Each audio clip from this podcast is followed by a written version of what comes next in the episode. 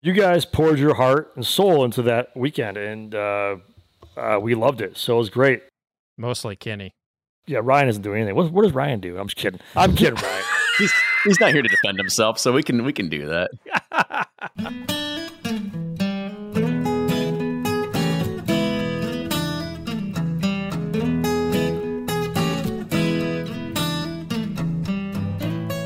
This is Bourbon Pursuit, the official podcast of bourbon, bringing to you the best in news, reviews, and interviews with people making the bourbon whiskey industry happen, and I'm one of your hosts, Kenny Coleman. At some point, you're going to find yourself going to a bourbon festival, and rightly you should. It's where people like us gather to try new whiskeys, do new things, and meet like-minded community of people. On today's show, I've invited Diane Strong of Bourbon on the Banks and Drew Chostner of the St. Louis Bourbon Festival to come on the show and talk about throwing a bourbon festival that just isn't more the same. The goal is to make a truly engaging event for bourbon lovers by bringing them together with an exciting mix of upstart distilleries and other big brands for tastings. But how do you find a balance in there? And we also talk about including educational seminars and what really the overall format should look like. And then we dive into the nitty-gritty of things like city permitting, making access to water for everybody, and how to calculate ticket prices for attendees. With that, enjoy this week's episode, and now here's Fred Minnick with Above the Char. I'm Fred Minnick, and this is Above the Char. This week's idea comes from Alan Channel, who writes me on fredminnick.com. He wants to know what happens to a distillery after a master distiller leaves. What do they do operationally? And I'll tell you, Alan, it depends on the company. Everyone is different. You know, they all have their systems and their processes. You know, the way Four Roses operates is very different than the way Jim Beam operates, which is different than the way Heaven Hill operates. But these larger companies, the master distiller has a lot of people underneath them that know how to do the jobs of what a master distiller does. Now, let's be honest here. The way that operations are set up now is that a master distiller is looking at how the automation is working, and they have a computer that tells them everything that is going on in the system. There's not just one person monitoring that. There are actually usually several people who monitor the status of a mash or a distillation, etc. So I feel like the larger distillers have the talent, have the people who've been there a while, and they also have very good unions that train people to make sure that they can do the job properly. And I feel like there's always someone there who can fill in that role. Now, the larger distillers do face the PR consequences of a master distiller leaving. Like, people question, whoa, what's going on over here at Angel's Envy or Heaven Hill or Maker's Mark? Are they going to be okay? But the fact is, operationally, there's not going to be many issues at all. It's the smaller distillers that really face it.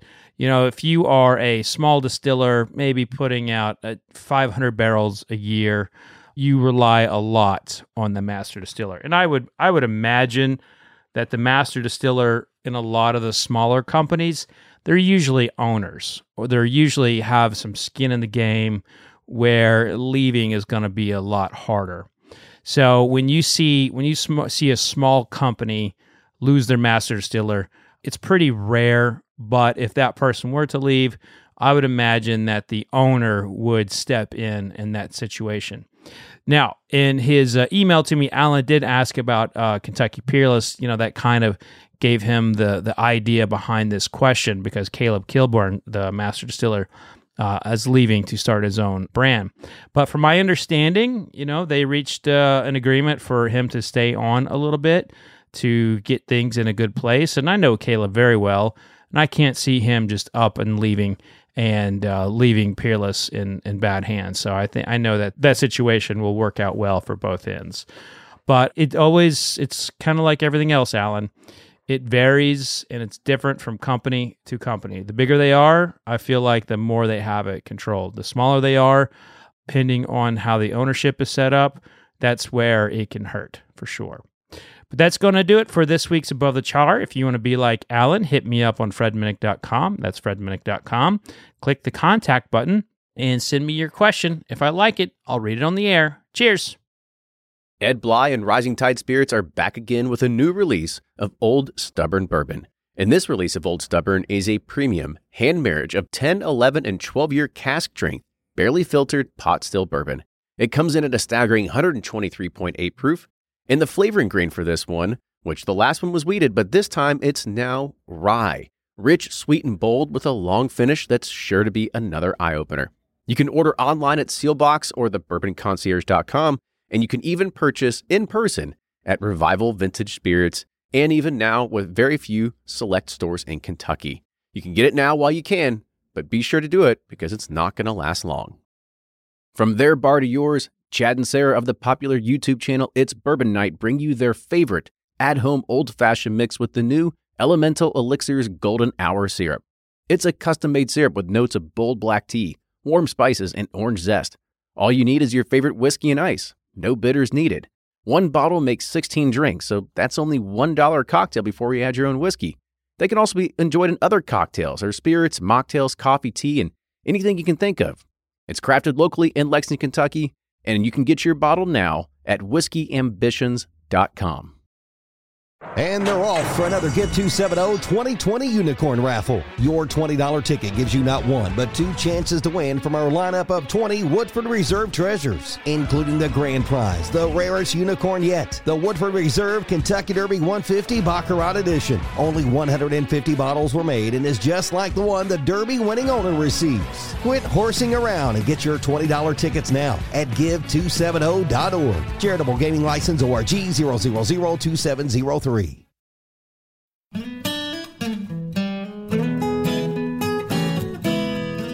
Welcome, everybody. We're back with another episode of Bourbon Pursuit, the official podcast of bourbon. Fred and I, Kenny, as always, are here today, but it's going to be a fun topic, something that if you've been in bourbon, maybe even less than a year, and you've probably looked on Facebook, you've seen events, you've maybe seen it on Eventbrite or something like that, and you're like, oh, look, there's a bourbon festival near me. And that has become kind of the thing where our people hang out. Well, that's just, a bourbon festival is just something that where people want to go to, experience a lot of new things, experience a new lot of brands, seminars, education, food trucks, like who knows, there's 50 different ways to kind of take this thing. And I think that this has been one of the things that we've seen over the history of the past, I don't know, Fred, what do you say? Maybe 5 to 10 years that these have begun really flourishing.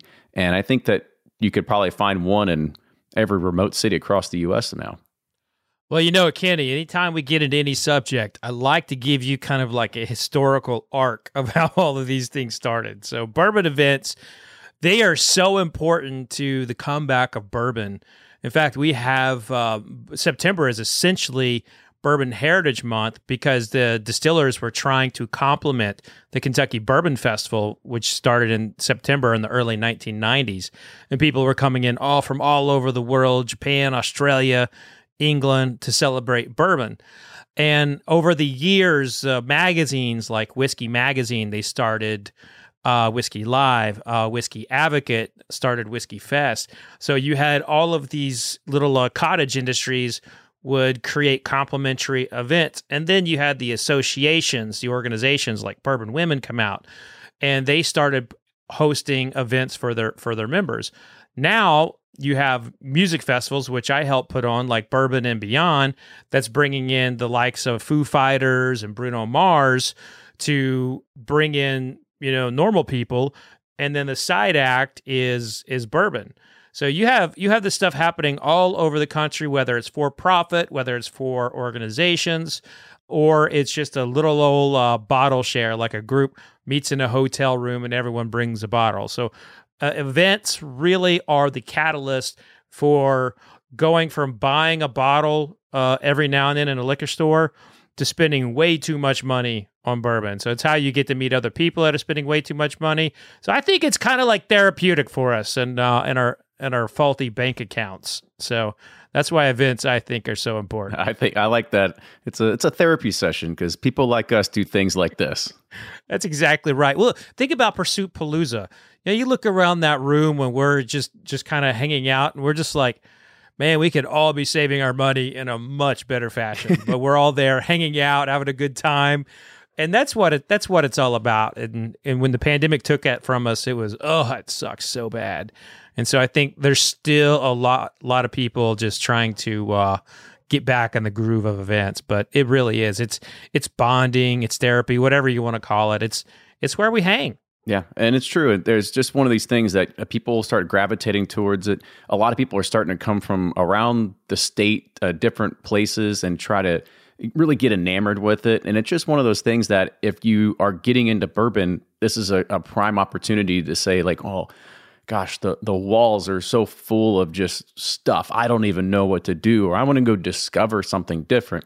This is the way to do it. And, sampling is just one of the key factors of brand growth and awareness. And that's something that I'm learning firsthand as we go through this. But the one cool thing that we have about today's episode is that everybody here today, in some form or fashion, has created some sort of bourbon event. And that's really the idea, is like how, and we kind of want to pick apart this to figure out, how do we throw a bourbon festival that doesn't suck? And I've been to my fair share of things, and some feel like it's just a run-of-the-mill, but I've had the opportunity to know our two guests today and be able to attend their events and kind of know how well they do things as well. So let me go ahead and introduce them. So first, I'm going to introduce Diane Strong. Diane Strong is one of the people that on the board and one of the creators of Bourbon on the Banks, that's hosted in Frankfort, Kentucky. So Diane, welcome to the show. Hey, thanks for having me. It's an honor. For sure. And the second, we've got Drew Chostner. He's of the St. Louis Bourbon Society, but he is also the co-creator of the St. Louis Bourbon Festival. So Drew, welcome to the show as well. Oh, glad I'm here. Thanks for having me. For sure. So before we dive into that, Diane, I'll start with you a little bit. Kind of talk about your quick journey into bourbon and what got you really motivated to be a part of joining a board and being a part of creating Bourbon on the Banks? Boy, my journey with bourbon. I moved to Kentucky in 1999, right about the time that Buffalo Trace was opening up. I didn't have any family here. When they would come to visit, we'd take them to Buffalo Trace. That was back when the tours were free. Well, they're still free, but you didn't have to stand in line for a while or make a special appointment.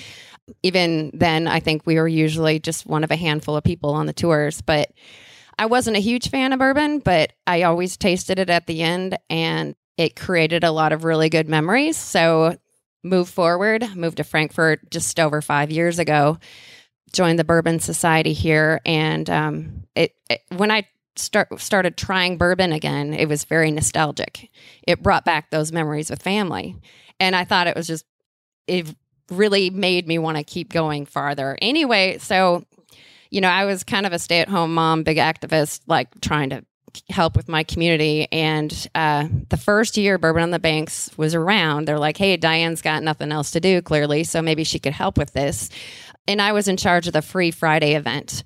Wendy Kobler was actually the brainchild behind the original event that started in 2019. She was from out of state, I believe, worked for Kentucky State University as a fundraiser person there, and just realized what we had in Frankfort that we all kind of took for granted. And I think she must have looked around at other bourbon events and tried to bring all of those pieces into one event. 2019, the inaugural year, was pretty successful. I took over the following year. She got a great job, and she left the day after the event. And they asked me to step in, and I had the privilege to look and see what worked and what really didn't, and to take what worked and make it better and just drop what didn't. So I've taken it over since then. 2020, we didn't have an event, obviously, but I've been the executive director since 2020. This will be my third year running it. Awesome. And we'll dive in more with that as well, but I want to give Drew a chance, opportunity to talk about. He's got his background in bourbon. It's got a pretty long story here, so I'll let him kind of give the abbreviated version and also kind of talk about maybe a little about St. Louis Bourbon Society and then how that really transformed and morphed into creating your own bourbon festival as well. Yes, I'll try to keep it brief if I can. So basically, I moved here to St. Louis in 2018 and really didn't know anybody in the whiskey world down here. I drank whiskey, drank bourbon with a neighbor, and when I was you know, back in Lansing, Michigan, but essentially moved here, joined a bunch of whiskey bourbon groups, and was trying to find the group that kind of suited what I really was looking for, which was kind of a community of people. And I came across James Thomas, who is our co-founder. He actually founded the St. Louis Bourbon Society originally back in 2016. And we got together, had some drinks, and, you know, I was thinking, well, I was going to meet with this big group of people, and it was literally James. And he had a following online of, you know, probably a couple hundred people. And I said, you know, so when's the next meeting? And he goes, this is the very first one. He goes, we've never met in person. So I was like, oh, okay, well, but you know, from that meetup, we were able to establish a great relationship and knew right away that we want to take the community of bourbon to a different level in St. Louis. And we were both a part of different whiskey groups in St. Louis, and there's a bunch of them that do a great job. But there was something for us personally that was lacking that we were looking for. So we really wanted to have that additional experience of not just meeting maybe like in the same place every time, but maybe changing it up and meeting elsewhere, different locations, bringing some history, and kind of make it unique each time we got together. So we started doing that right away, and then the pandemic hit, and we had some larger festivals planned, and we had to put them on hold for essentially 2 years. And during that pandemic, in 21, I actually retired from my corporate job of 20 years and really kind of flung myself into these festivals and these events we were putting together. So bringing us to present day time now, we actually put on 2 large festivals a year currently, and we're adding a third annual next year. So we'll have 3 annual different types of bourbon festivals that will be running as an annual event each year. And I presented at last year's, and just really well done. I mean, you all put on a great event. Thank you. That's a great compliment coming from Fred Minnick. But I will say that there's always a but, isn't there? The place where I presented was a little haunted, and I got just a little nervous going to when I was alone in the, what's it called? Bathroom. Lippman's. Yeah, the bathroom area, man. I didn't want to say it, but freaking creepy. Lippman's Mansion, what's it called? Lemp Mansion Restaurant Hotel. Yeah, it's rated usually in the top 10 of the most haunted places in America. And again, it goes back to, you know, where do you throw a bourbon event? Where do you throw a festival? And we're always looking for historical venues that can kind of bring a little bit of St. Louis history, architecture, and maybe even some ghosts into it. If we can throw in anything that's cool, we're probably going to try to do it. I swear to God, I felt a shoulder on my back when I was in the bathroom. It was so freaking creepy. I felt a hand on my shoulder. It was creepy. I guess Kenny and Ryan are going to find out this year since they're presenting here in October. It might be Kenny on Ryan's shoulder, so that way it's a whole different thing. It's more for like security purposes. We just want to know each other. We just feel safer that way. I mean, it's not even a haunted bathroom. We just do that in bathrooms no matter what. We'll make sure we're just holding each other's shoulders. Well, maybe we can drag Fred along this year to kind of keep Kenny and Ryan safe. Yeah. All right, so I kind of want to kick this off, kind of understanding the reasoning and wanting to do this. Drew, I'll kind of start with you, and I'm assuming that, you know, creating the St. Louis Bourbon Festival, you've also done the Bourbon and Brews Festival. Is the idea of creating these festivals to create a little bit more cash flow that goes in to help fund everything you're doing for the Bourbon Society, or what's the goal with that? So, I mean, the idea is that obviously you can't put on these scale of festivals, you know, based on the couple dollars that we have in our own accounts. We do have, they do fund each other essentially. So one is a necessity for the other to set these up with all the resources and supplies that are needed. But essentially, you know, the goal is to create a bigger community for anybody who is looking to find out more about whiskey and bourbon, to know as much as they can. And these festivals provide them a space to get to know as many brands as possible fairly quickly, and is basically at a fairly cheap rate, because if they tried to go out and buy all these bottles individually to test them out, nobody can afford that. I can't afford that. So to be able to go to one of these events and for a set price, be able to try over 500-600 different whiskeys. We don't want them to try all of those at once, but they do hopefully have a list that the things they want to try. And then they get to know the brands and build those relationships.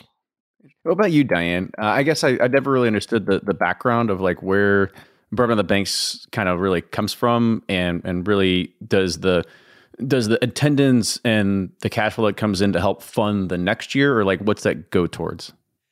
So Bourbon on the Banks is a nonprofit.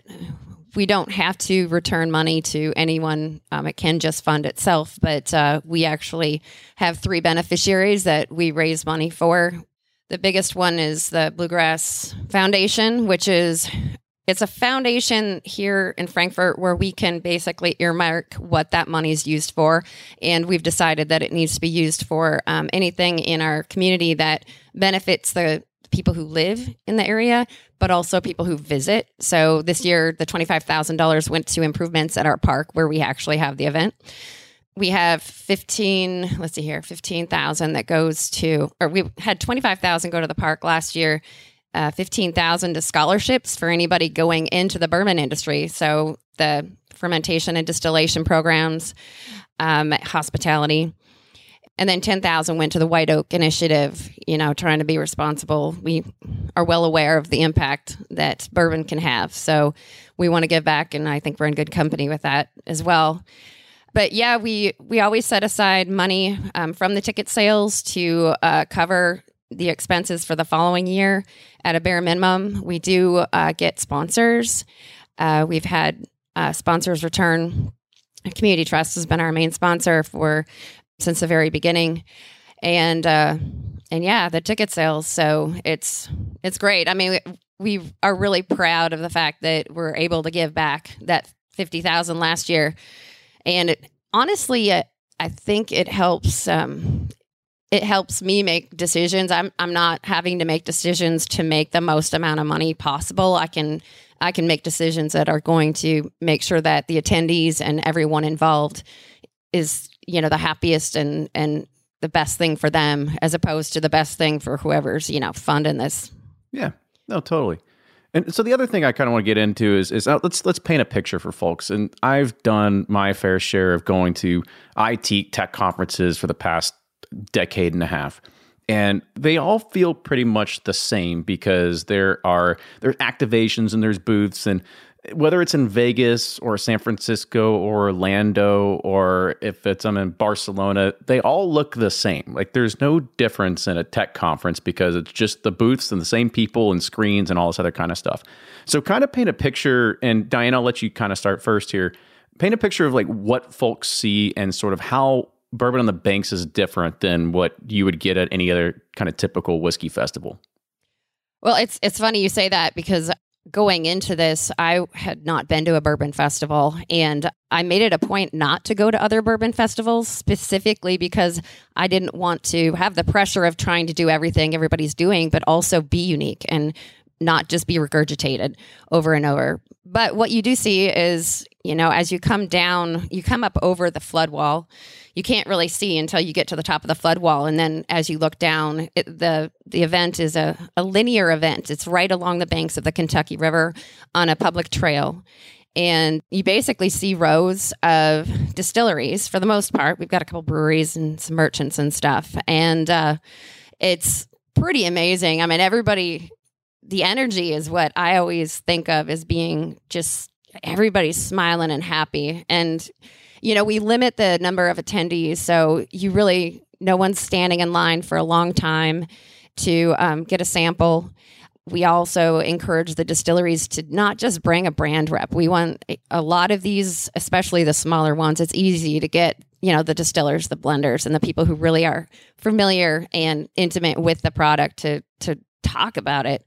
And they do. It's pretty awesome. We also invite, we have social media influencers that are there, a couple podcasts, and even a TikTok channel. And we've also got our bourbon societies that we invite. The only thing we require is that you do something to offer our attendees. We want an interactive experience. And so every booth you go to, nobody's just there to like sell you a truck or something. Obviously, it has to be bourbon related, but it's, you know, they're going to let you drive the truck. It's going to be an actual hands-on experience for the attendee. And that's the Saturday festival. That's the main event.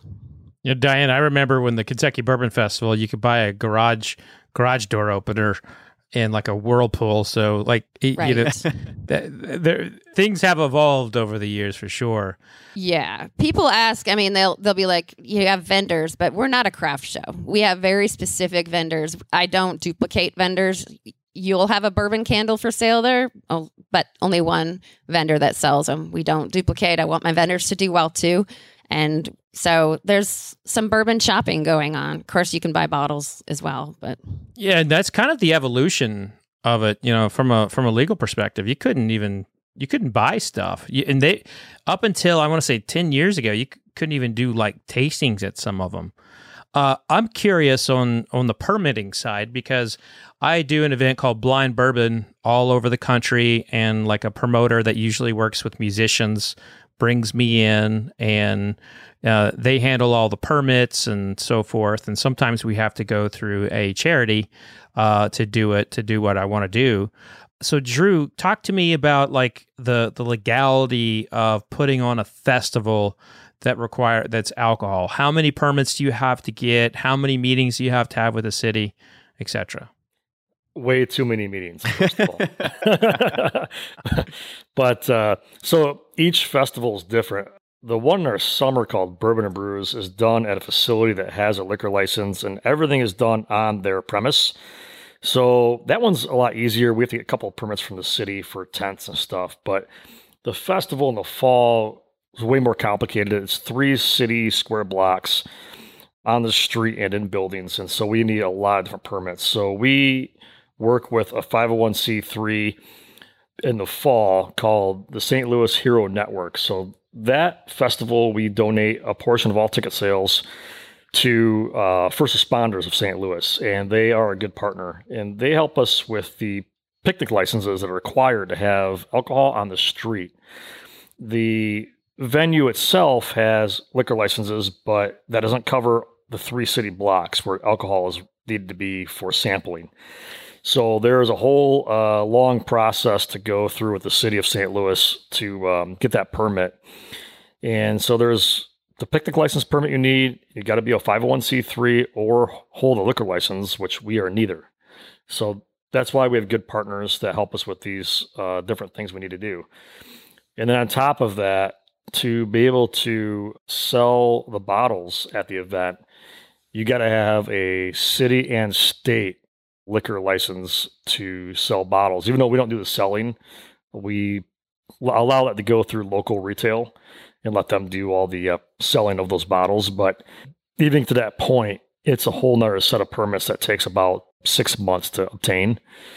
And the very first year we did this, those licenses took almost 11 months from start to finish. Now they've streamlined some of that. The city of St. Louis has streamlined a lot of that. Now it's online for the most part. So it has gotten shorter, but it is always a very nerve-wracking time when you're applying for the permits and you're getting close to starting ticket sales. You're like, okay, I got to get the permit before I take $1. So literally the day that our festival ends in October, we're applying for permits by usually December 1st for the next year, because we've got to make sure that everything's in place before we move forward. Now, do you have to, in terms of the product that you are serving, do you all have to acquire that through a distributor, or does your local law allow the distiller to bring their own product? You know, it goes to the 3-tier process. So basically we have to go through a distributor, and then it has to go through a on or off premise end user, so it's a restaurant or a retailer. So yeah, a lot of it basically all runs through Lemp Mansion at the end. So they're on premise. So we buy all the products from different distributors. It all goes into our on-premise partner, Lemp Mansion, and then they distribute it the day of to the vendors who show up. So, you know, say Kenny and Ryan are going to be there this fall, and so that day their product will be available for the pickup to go put at their tables. Okay. Diane, I feel like Kentucky's laws are a little bit more liberal there. Like the distillers, they can bring their own product. Isn't that correct? As long as they have a Kentucky distillery license, they can sell by the bottle, and they can bring their own product, and they can sample legally. I need to start doing festivals down there in Kentucky. That sounds a lot easier.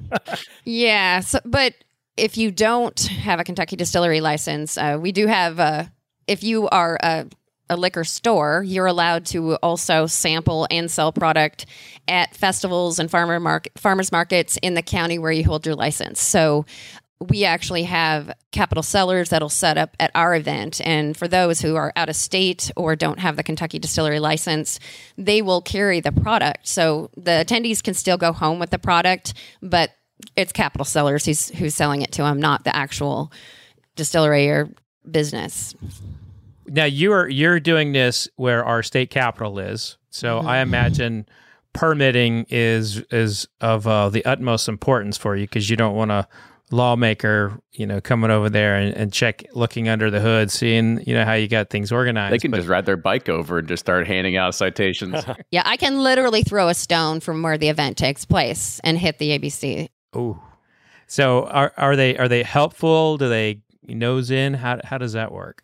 They are very helpful in answering my questions. Last year, I really dove in deep because I wanted to make sure that we were legally selling bottles.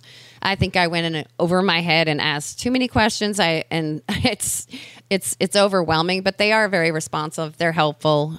They've been good to work with. Yeah. A lot of that stuff's gray area, open to interpretation sometimes. It just depends on who you're interpreting with that day. We do have a lawyer that focuses specifically on that, who sits on our board for that very reason. So. I tell you what, the open to interpretation just goes out the window when they show up on site and want to look at all of your licensing and how product came in. Drew, has that ever happened to you? Have you ever had an ABC cop show up? No, the three-tier system is pretty well in stone for us, so we just follow that and work with our distributors closely to make sure that we're following all the regulations, because they're the ones that are ultimately not only responsible, but they want to make sure they're doing it right. So we take a lot of advice. We ask a lot of questions, like Diane said. There's never a bad question. You might ask it more than once, but sometimes you get more than one answer. So you ask it to a lot of people to make sure. But essentially, yeah, we're going to make sure we follow every possible rule, because we do not want somebody showing up an hour before the festival to say there's a problem. To me, that's my worst nightmare. So we have obviously large checklists of who we're talking to, when we talk to them, who said what, to make sure that everything is in line. But now there's always the possibility the health department can show up. Or we have had, the city show up an hour before the event to check electrical, make sure that we're following all the possible procedures that we're supposed to be doing. Because we rely on many different companies, such as tent companies and different services, to put these festivals on. And even though we do all of our background research, we are sure hoping that they are following the letter of the law also. And so we have never gotten bitten yet, but it is something that concerns me and I think about all the time. Well, at least you could say, well, here's a complimentary membership to the St. Louis Bourbon Society. Yeah. That might help. Maybe not. Then that's bribing, right? No. It's free. It's a free membership. Yeah. So the other thing I wanted to kind of know is that what your approach is. Like, what's a successful approach that you've seen to be able to get brands to really jump on board and want to either be partners, whether they're handing out products or doing something that's different? So how do you approach it, or do you kind of just put it out in the ether and let people come to you?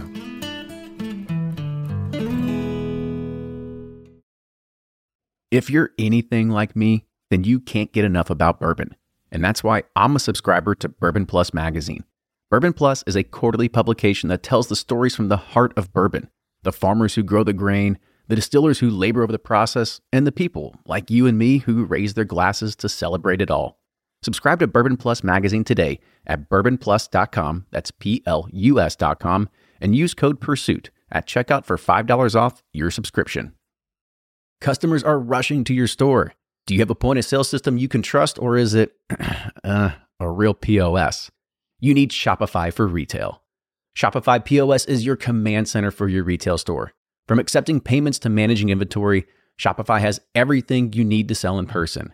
And with Shopify, you get a powerhouse selling partner that effortlessly unites your in-person and online sales into one source of truth. Track every sale across your business in one place and know exactly what's in stock. Connect with customers in line and online. Shopify helps you drive store traffic with plug-and-play tools built for marketing campaigns from TikTok to Instagram and beyond. And you can get hardware that fits your business. Take payments by smartphone, transform your tablet into a point-of-sale system, or use Shopify's POS Go mobile device for a battle-tested solution. Plus, Shopify's award-winning 24/7 help is there to support your success every step of the way. Do retail right with Shopify. Sign up for $1 per month trial period at shopify.com/bourbon, all lowercase, and go to shopify.com/bourbon to take your retail business to the next level today. Shopify.com/bourbon.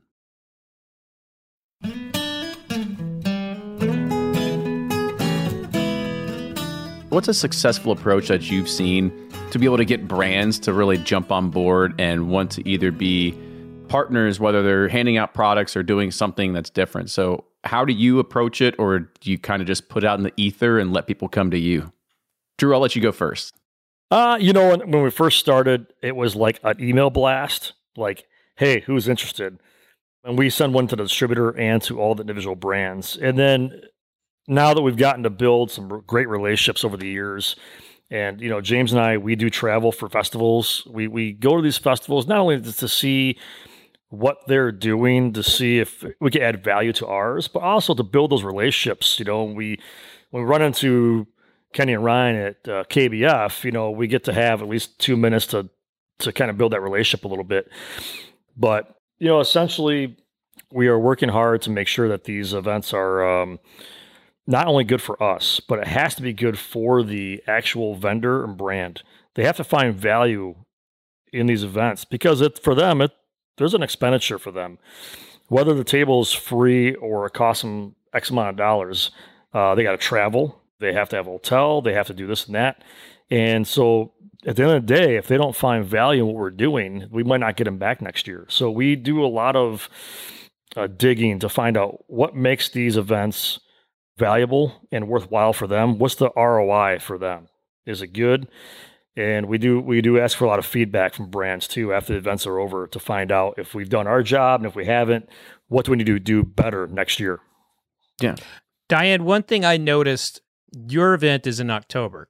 So September, distillers, Drew's talking about distillers, like making sure it's worth their while. Distillers are burned out in September because they have to do one event after another. They feel like they have to show up to everything. And then you got two major events in the Kentucky Bourbon Festival and Bourbon and Beyond happening essentially at the same time. And if you throw an event in September, the chances are you are not going to get the A-list distillers. So you do it at the first week of October. I was curious, do you get a sense that they are not worn out at that first week because they've had a little time to rest after the Bourbon Heritage Month? Okay, so right before the event, when they're doing all this stuff, I will say they kind of ghost me a little bit because they're so damn busy. But when they come back on board, they're like, hey, I am so sorry. And this is, here's my insurance certificate and all this stuff. But like, they're ready to go. It always amazes me how much energy they show up with. And, you're asking about how we get them. In 2021, I just assumed I would be emailing the people that showed up the year before and they'd be like, yeah, we're coming back. But it took a lot more than that. I will say now that, we're a few years into it, I send out that initial blast right after the event. First of all, I do send out surveys to my distilleries to get feedback and try to make sure they're treated better or any problems. But, they line up. They're happy. They're like, absolutely, we're back on board. We had a great time. We're sure to take care of them when they're there. We've got a great group of volunteers. These guys get help setting up tents and setting things up. And we've been really fortunate. They come back and they tell their friends. We've got a great word of mouth. And we've continued to get more and more distilleries every year. This year, we're over 70. That's awesome. Yeah, I guess another question to kind of follow up with that as well, because Fred kind of talked about the big boys. And that's one of those things that we start seeing is like, how have you seen attendees and how do they gravitate towards certain booths? Do you see people starting to still be like, oh yeah, like we've got to go visit the Jim Beam, the Heaven Hill, the Four Roses? Or do you see people start going like, hey, what are these new upstarts that we want to go and see? How do you kind of see the shift of people and how they're gravitating towards certain places? Boy, you ask me. I'm always busy packing waters and stuff to pay attention. You know, what I will say is that the big boys, they're a little harder to work with because they have so much corporate going on. You know, some of them won't sign my vendor agreement. They want their lawyers to write up a new one. And I understand that. I'm not being judgmental. I love them. You know, they're very important. But at the same time, they don't have time to send like their best people to all the events. So they tend to send a brand rep that isn't as passionate about the product. And so the experience that my attendees have with them is not necessarily as great as with the smaller guys. And so I don't know. I mean, I know that they line up for them definitely, but I don't know that the experience is the same as if you just get, you know, Whiskey Thief or somebody that you've got those guys who are working there every day. I will say with Buffalo Trace, you know, they didn't come back in 2021. They were very slow to go back to festivals after the pandemic, understandably. But my surveys that I sent out to my attendees, they noticed. They're like, where's Buffalo Trace? And I spoke with Buffalo Trace and they came back in 2022 and they set up. They were great. And my survey last year, it was no longer where was Buffalo Trace. It was why weren't they bigger? Why didn't they have a bigger presence? You know, so I will say the attendees expect a lot from them, at least Buffalo Trace, because this is our hometown and this is where they're at. But so they definitely want to see the big guys for sure. Definitely a lot of turnover during that time frame for Buffalo Trace as well.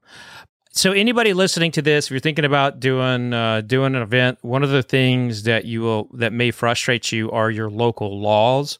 One of those is in some areas of the country, the distillers are not allowed to pour for themselves. You actually have to hire someone that is a licensed bartender or a catering company to do the pouring for you.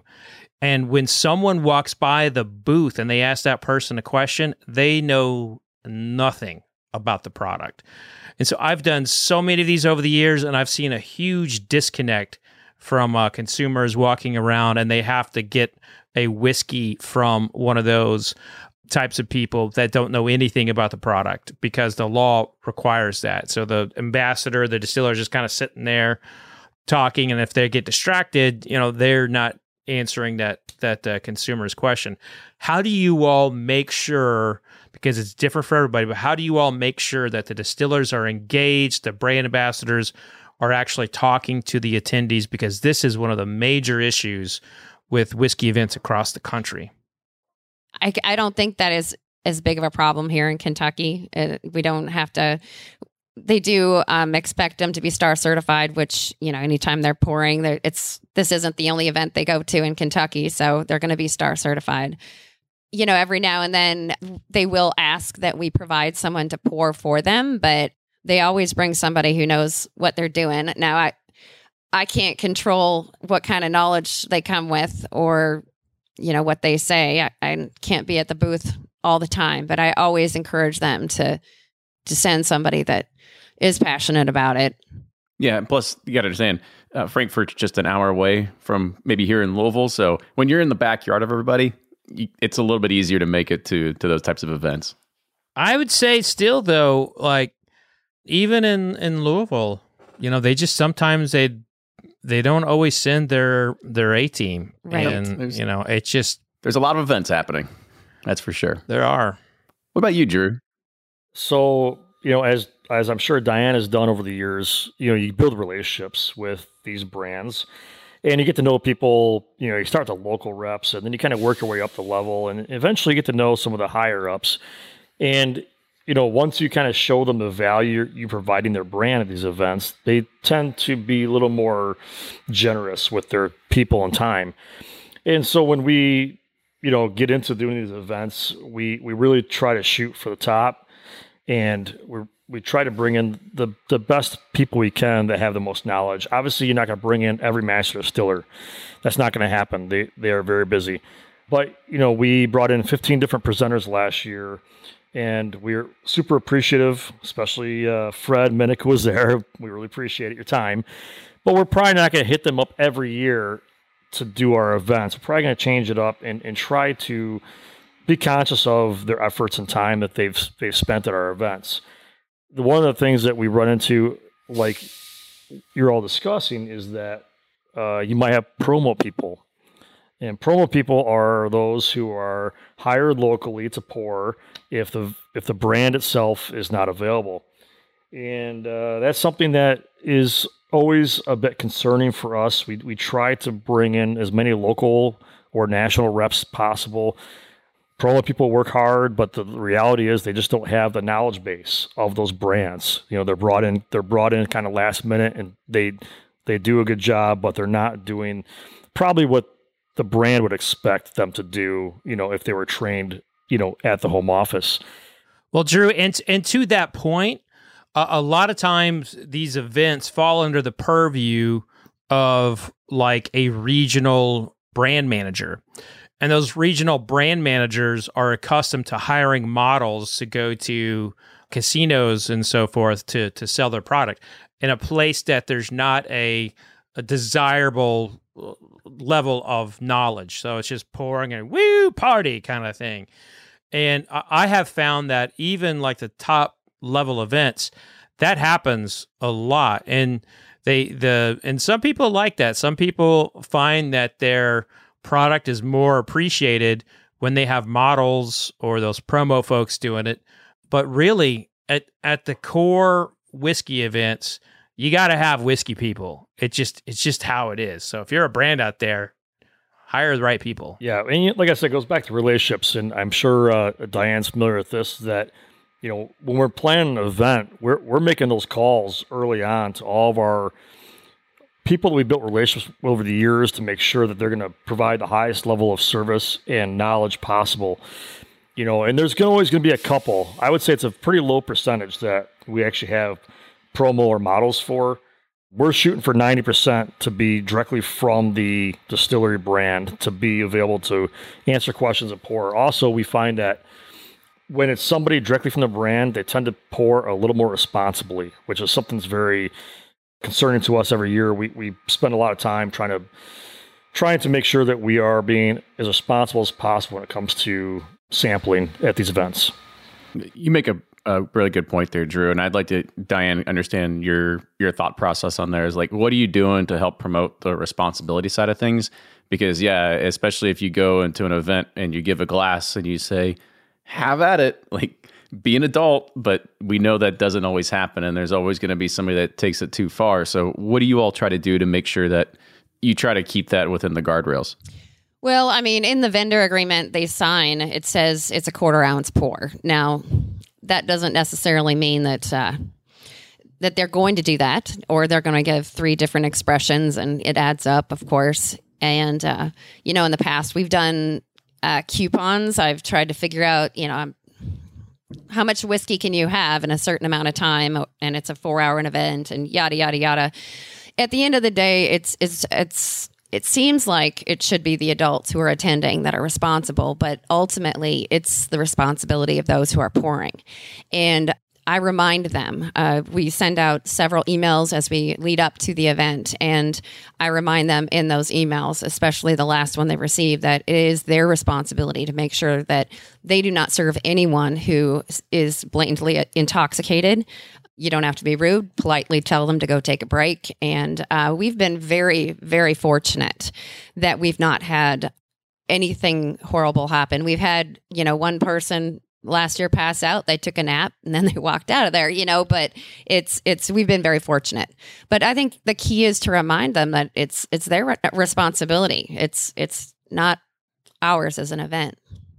So, Kenny, I'll tell you, this is a real challenge for me at my events, Blind Bourbon, because I'm not working with the distilleries. You know, this is me going to a music hall. So I do these events at music venues across the country. 300 to 500 people will show up. And the music hall folks, the promoters, they want people to get there early so they can have some revenue from the restaurant and bar. So they will have people come in an hour, 2 hours early. And before they even show up to my Blind Bourbon set, you know, they maybe have had 3, 4 beers, and sometimes it's something else. And so that's on us from an education perspective with the venue, but they're like, they look at it as like, well, Gary Clark Jr. is selling more. We make more money on Gary Clark Jr. than we do you. So they look at it as like they want to make money. So that's one of the challenges I have. And I've kind of changed up who I work with to try and solve that. But man, you cannot control. There's so many things you cannot control from an event perspective. Like, who knows if somebody drank a fifth of vodka in the parking lot before they showed up, or slammed 6 RTDs, you know, on the golf course. You just don't know.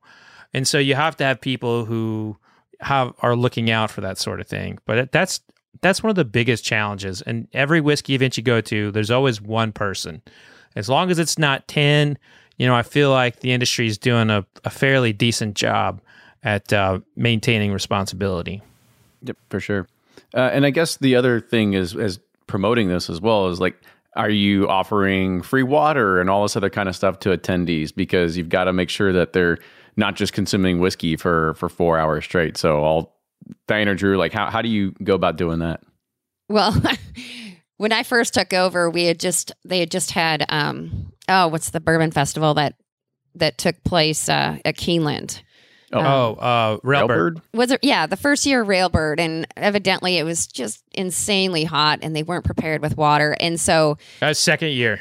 Was it the second? Well, water was on the brain right after that, so I was just like, we need to make sure we have water. We can't have this happen, you know, especially when we're focusing on drinking. They're listening to music, so yeah, we do. I work with the water department here in Frankfurt. They provide two different. They're called water towers or something like that. And they actually, you can get your free water from there, fill up your sample glass that you get and take some water. But we also have free water bottles available at many of the tourism tent and merchandise tent and several locations. It's available.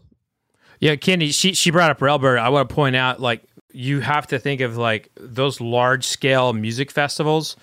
Water is a revenue generator. It's like one of the main revenue generators for a concert promoter because they can sell the bottled water.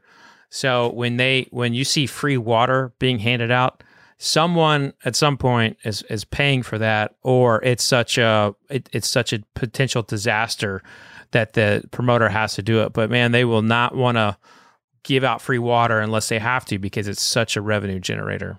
I'm sure you could just bake it into some part of the ticket sales as well. Yeah. It's worth it, every bit. And we work with Limestone Water, and they do a great job giving us a good deal. So, yep. Drew, go ahead. Yeah, no, you know, James and I, we kind of travel around to as many festivals as possible because we want to find out what's working, what's not working. And something that we've noticed early on was that a lot of these festivals charge for water, which I think is kind of it just kind of works against the whole ethos of responsible drinking because, you know, like. I have free samples for 4 hours, but someone's going to charge me for a bottle of water. It seems kind of, you know, disconnected. So from the very beginning, we've always offered free water. You know, it started out as simple as us going to Costco and buying cases of water, which we can't do anymore because the size of our events now. But now at this point, we have large amounts of water delivered to our events. We have water sponsors such as Liquid Death, Spring Mountain Water, which they've been awesome partners. They bring in their water, and then we also partner with a local company called Puritan Spring Water, and they'll be bringing in large amounts of water for our events. So there's free water at the gate when you walk in, and there's water throughout the venue, no charge. And we also definitely promote them to bring their own water, water bottles, any kind of container they want to bring water in on. That's totally fine with us because, you know, for us, the more water they're drinking, consuming, the more food they're eating, the more they can probably enjoy themselves because at the end of the day, if they're not doing those things, they're probably going to have a bad hangover the next day. So we want to make sure those are limited as much as possible. We want them to remember the great experience they had and not remember the terrible hangover they had the next day. Right. Typically. Yeah. That. So Diane made a really good point at the very beginning, these of just like trying to figure out what works, what doesn't work, and continually making adjustments as you can kind of go through here. And Drew, this one's more towards you because Bourbon on the Banks doesn't have sort of like education seminars or anything like that. There's usually, like I said, there's a row of tents and stuff, and you get to go visit a lot of things.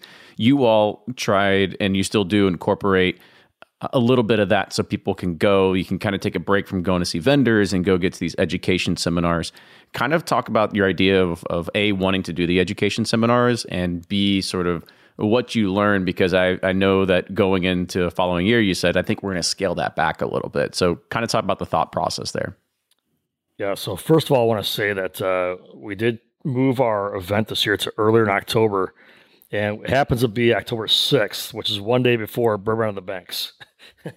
So we have some of our presenters who are coming in for Friday night at our event and leaving at about 6 a.m. Saturday morning to drive to go do Bourbon on the Banks, which is cool. Like, that's some dedication.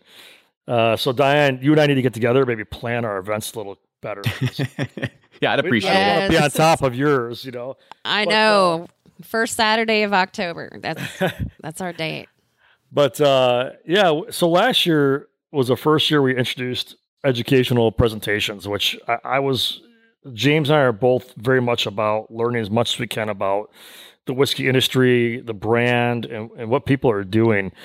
I think there's just such a wealth of knowledge out there that we don't know until you get in front of one of these brands and really sit down for 30 minutes and listen to them, which I find probably the most interesting thing about the bourbon industry right now is just these brands and what they're doing. So last year we did 15 presenters. It was a great success as far as bringing these brands in, filling a room. The only problem was it drove our staff crazy because we were changing over 5 rooms every 45 minutes for 3 hours. So from that standpoint, we felt that was like maybe a bit much for our team. And our team of admins and volunteers, they work their butts off for these events and they don't get to really enjoy them. So the presentations were amazing. Fred's was fantastic. He was one of the first ones to ever sell out for our presentations, but we want to scale it back a little bit this year and give people not so many options. There were so many options, and to do all that in 4 hours was intense. So they would sign up for 2 or 3 presentations and only see about a half hour, an hour of the actual festival. So we thought maybe, well, okay, let's scale that back a little bit. Let's not give them so many options. We want them to spend some time in the festival and see all the other brands and not be just completely wrapped up in these presentations. So this year we're scaling it back to 6 presentations. And that way give the attendees some time to actually enjoy the festival and then also maybe see a presentation or 2 if they want. Yeah. One of the things that I've noticed that some events are starting to do, I know Chris with the Houston Whiskey Social, he does this as well, is that about even up to 2 or 3 days leading up to the actual event or for festival, they'll have sort of like warm-up events or pre-parties or whatever it is, where a brand might have an activation for an hour or 2 at a particular location. You get to taste through things. You get to have those sort of one-on-one sort of things happening because brands are traveling to Houston or to different parts of the country. So it's like, hey, come in a day early and maybe we'll have 3 or 4 different events set up at different places. And that way we can have attendees say, hey, if you want to do this on Friday night before the Saturday event, you can go and do this, and so on and so forth. So I've seen that starting to be a successful thing too, about brands can get a little bit more out of their time that they're investing into the traveling and stuff like that as well. Drew, do you want to chime in?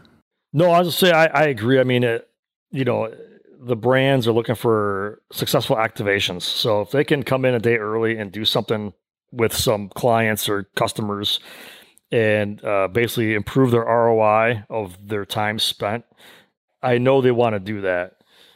For us, we don't have the staff or team to really pull that off as much, but I know that, if you're local, like say you're in Frankfurt doing a festival, it might be a little easier and beneficial for them to do that because they're so close by, to the event. Oh, you could do that. You could throw it at a local liquor store, those liquor stores that have classroom experiences. I mean, you just have it go there, and then you've got your immediate checkout at the counter right there available for you too. So lots of good options. Exactly. Yep, exactly. And so question. Oh, go ahead, Diane. I was just going to say that was one of the things that in 2019, we did have presenters that took stage during the event. And matter of fact, Fawn Weaver was even one of them. They were talking about the story of Uncle Nearest. And unfortunately, it was not well attended at all. I don't know if it was because it wasn't advertised well, but I got the impression that people just really wanted to be out there sampling. So I will say that the brands are really good about telling their story to the people who are attending. You'll go from one booth to another, and I'm listening as I'm walking up and down, and they have a crowd standing around them, and they tell their story. They really do a very good job of talking about how they got to be, and I think the story is what makes every brand special. But we do have other events leading up to ours. We've got our Friday VIP, and we have a panel at that, with special guests to talk about their story. And, we've got a kickoff this year on Thursday at one of the distilleries at Whiskey Thief Distillery. And then Sunday, we're actually including another event, which will be one-on-one with a chef, Weta Michael, on the bourbon. It's the Bourbon Bell is what it is. It's an excursion. So we do have other events, but I like that idea, Drew, and I think I'll take advantage of that. I would say that in doing so many of these, it's always good not to have... You can have panels compete with one another, but it's bad to have like the flow compete. So panels and music can compete, but when it comes to like walking around and tasting... People will typically choose the walking around and tasting, but they also want the education. And so if you have a set time for the education portion, those people will get there early, or maybe it's a separate ticket. But the walking around crowd is not always the same as the ones who will sit down in a room and learn. And just having done a lot of these, I'd also encourage anybody doing this to get independent thought versus the brands doing the education, because brands actually are going to spend more time in the marketing and, quote, telling their story than they are actually going to be teaching. And there's a big difference. And when whiskey education is led by the distillers, there's very few Bernie Lubbers that can tell you straight up, and very few Drew Colesfiends that will tell you real history and so forth. So I'm always very cautious of letting a distiller have a microphone without someone there, keeping them in check. Hey, there you go. It's all about checks and balances.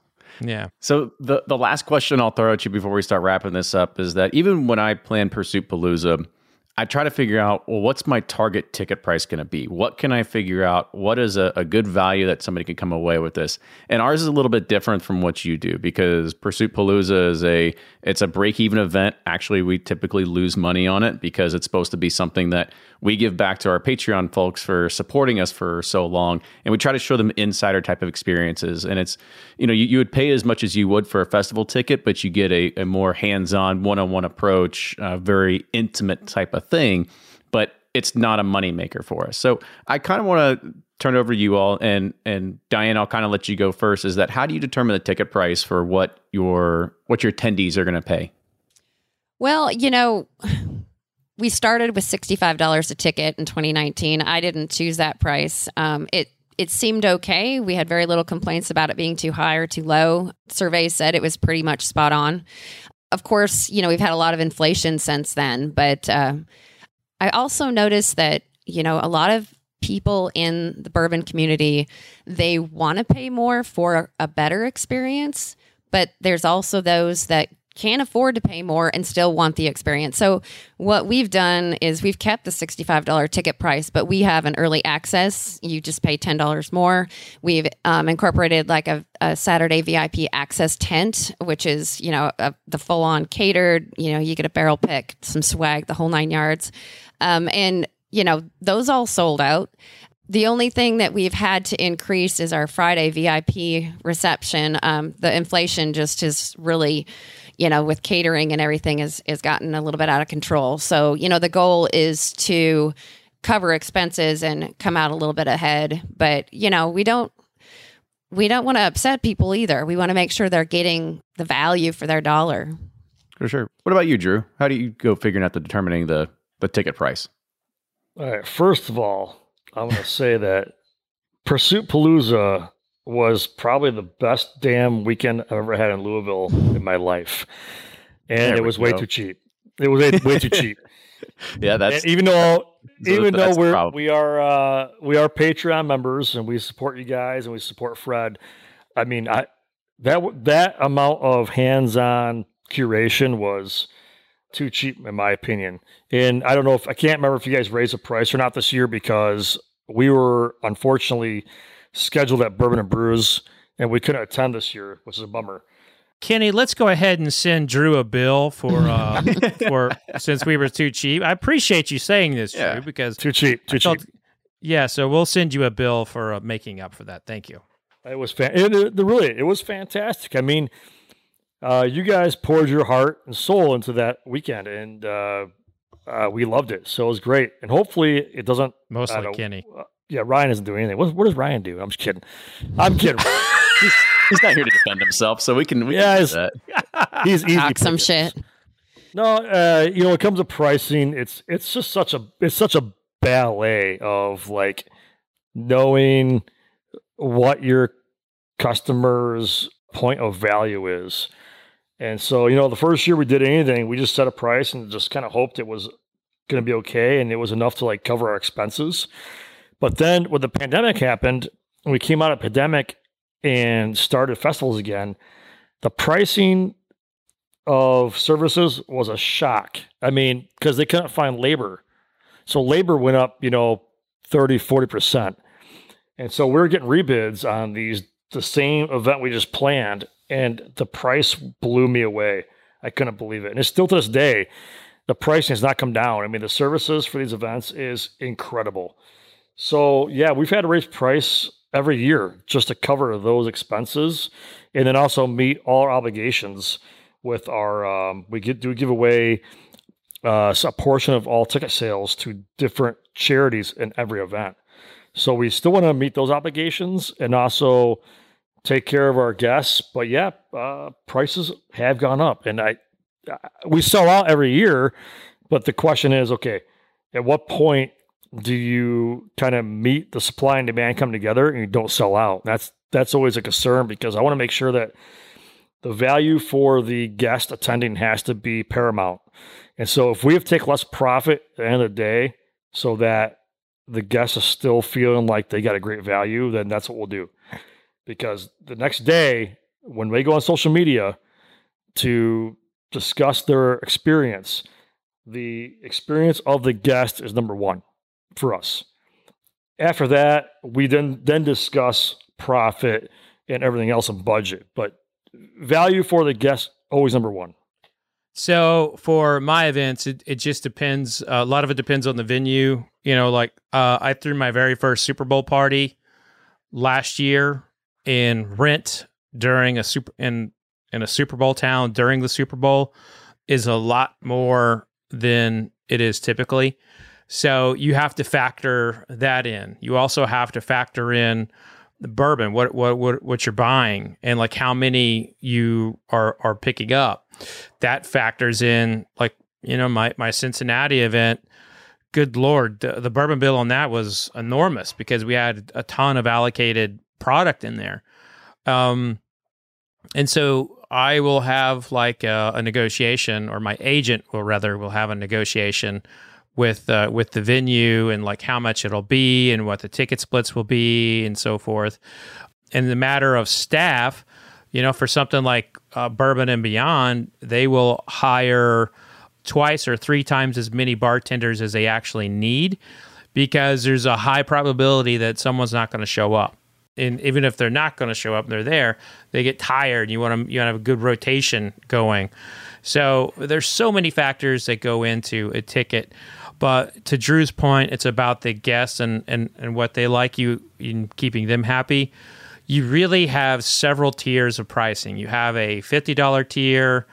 You know, the expectation for a $50 tier should be Old Forester 1920 and below. You have a $75, $100 tier, depending on the market with sales tax and so forth. You know, that's maybe, you know, some barrel picks. Then you have the $300 tier and above, which I've had ticket prices as high as like $1,200 for some of my events. And that's where the creme de la creme, the Pappy 23, things like that are in abundance. And that is where you gotta deliver at every single level. The area that I have struggled with is like when I'm promoting something, I say, here's a ticket, and then here's a VIP ticket. People somehow confuse the VIP ticket, which has Pappy, Michter's 20, Russell's Reserve 13-year. They think they're going to get all that for $50 or $100, you know? So I think that's that you have to be so plainly stated in your ticketing and your promotions that people do not get confused. That part, people, I think sometimes when they book their tickets, they, you know, they see the Pappy and like, oh my gosh, I'm going to get it for $50. You're not getting Pappy and Michter's 20 and all those things at an event and education for $50. It's just not going to happen. Deal of the century right there. Yeah. That's but it's the same thing as buying a GA ticket versus a VIP or a VIP Plus or whatever it's going to be. So it's one of those things to understand. Most of the time, people, every bourbon event I've put on and I've been to, 99% are incredibly happy. You know, people just, because it's a community, everyone loves to gather. It's kind of like I said at the top, this is our therapy. This is where we go to hang. There you go. Get your bourbon on and be with people just like you too. But y'all, this has been great. This has been a fun conversation to kind of understand how people are doing different types of bourbon festivals across the country and how things are shaping and how they're doing it differently. Really what makes it unique at the end of the day too. So before we sign off, Diane, give a plug real quick for Bourbon on the Banks. Yeah, we're taking place October 7th. That is the main festival. We've got some other stuff going on throughout that weekend. You can find out everything about it at bourbononthebanks.org. It's all listed, all the different events. We'd love to have you come and join us for sure.